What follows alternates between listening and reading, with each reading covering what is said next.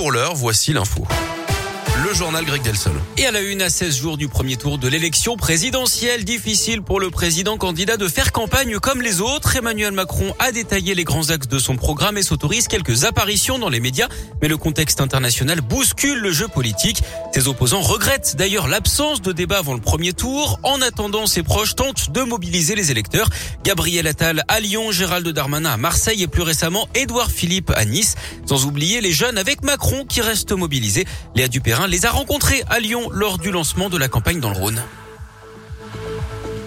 C'est moi, il faut que, comme vous n'êtes pas à l'endroit habituel, il faut que... On refait? Attendez, hop, là, ça devrait marcher, là. Léa Dupérin, donc, les a rencontrés à Lyon lors du lancement de la campagne dans le Rhône. L'entrée en campagne tardive du candidat Macron, encore très discret, n'a pas empêché les militants d'aller convaincre les électeurs. Alan est l'un des référents des jeunes avec Macron. On ne choisit pas le contexte, mais nous, on va essayer de faire campagne au maximum, débattre avec les gens au maximum, d'aller à la rencontre au maximum pour porter le bilan déjà et euh, pour porter son projet. Pas simple pourtant, Macron est-il vraiment le président des jeunes, comme le répètent ses soutiens, alors que la précarité étudiante explose Adam est engagé depuis un an dans le mouvement macroniste qui a justement tenter de faire émerger des propositions. Par exemple, euh, le repas au Crous à 1 euro, la gratuité euh, des protections hygiéniques pour les femmes, etc.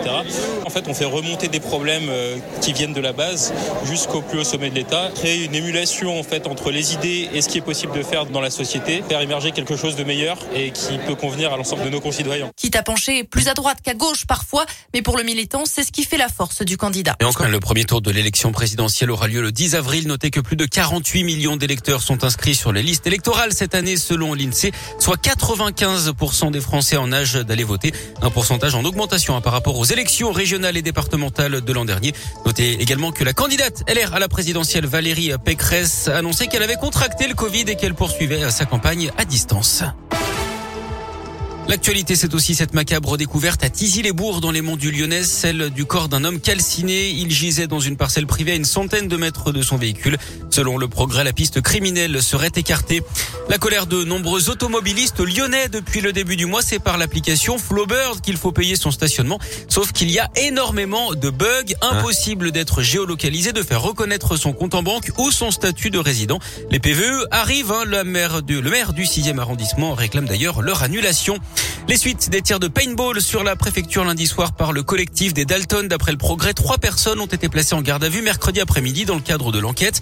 Les investigations devront déterminer s'ils ont participé à ces tirs qui visaient à tort les appartements du préfet de région alors qu'il s'agissait en fait d'un bâtiment administratif. En bref, la mobilisation des retraités hier dans les rues de Lyon, ils étaient 1400 pour réclamer des augmentations de leur pension. Et puis un rappel, ce week-end, on change d'heure dans la nuit de demain dimanche. On avance d'une heure à deux heures, il sera trois heures. On perd donc une heure de sommeil, mais on gagne Oh. une heure de soleil. Ouais, enfin, à 4 heures du mat, ça fait mal. Hein. Ouais, c'est vrai, un petit peu. On passe au sport avec du basket. C'est Lasvel qui enchaîne après avoir battu Kaunas mercredi soir en Lituanie. Les Villeurbanais reçoivent l'Olympiakos ce soir à 20h en Euroleague et samedi, ils affronteront Gravelines Dunkerque en quart de finale de la Coupe de France.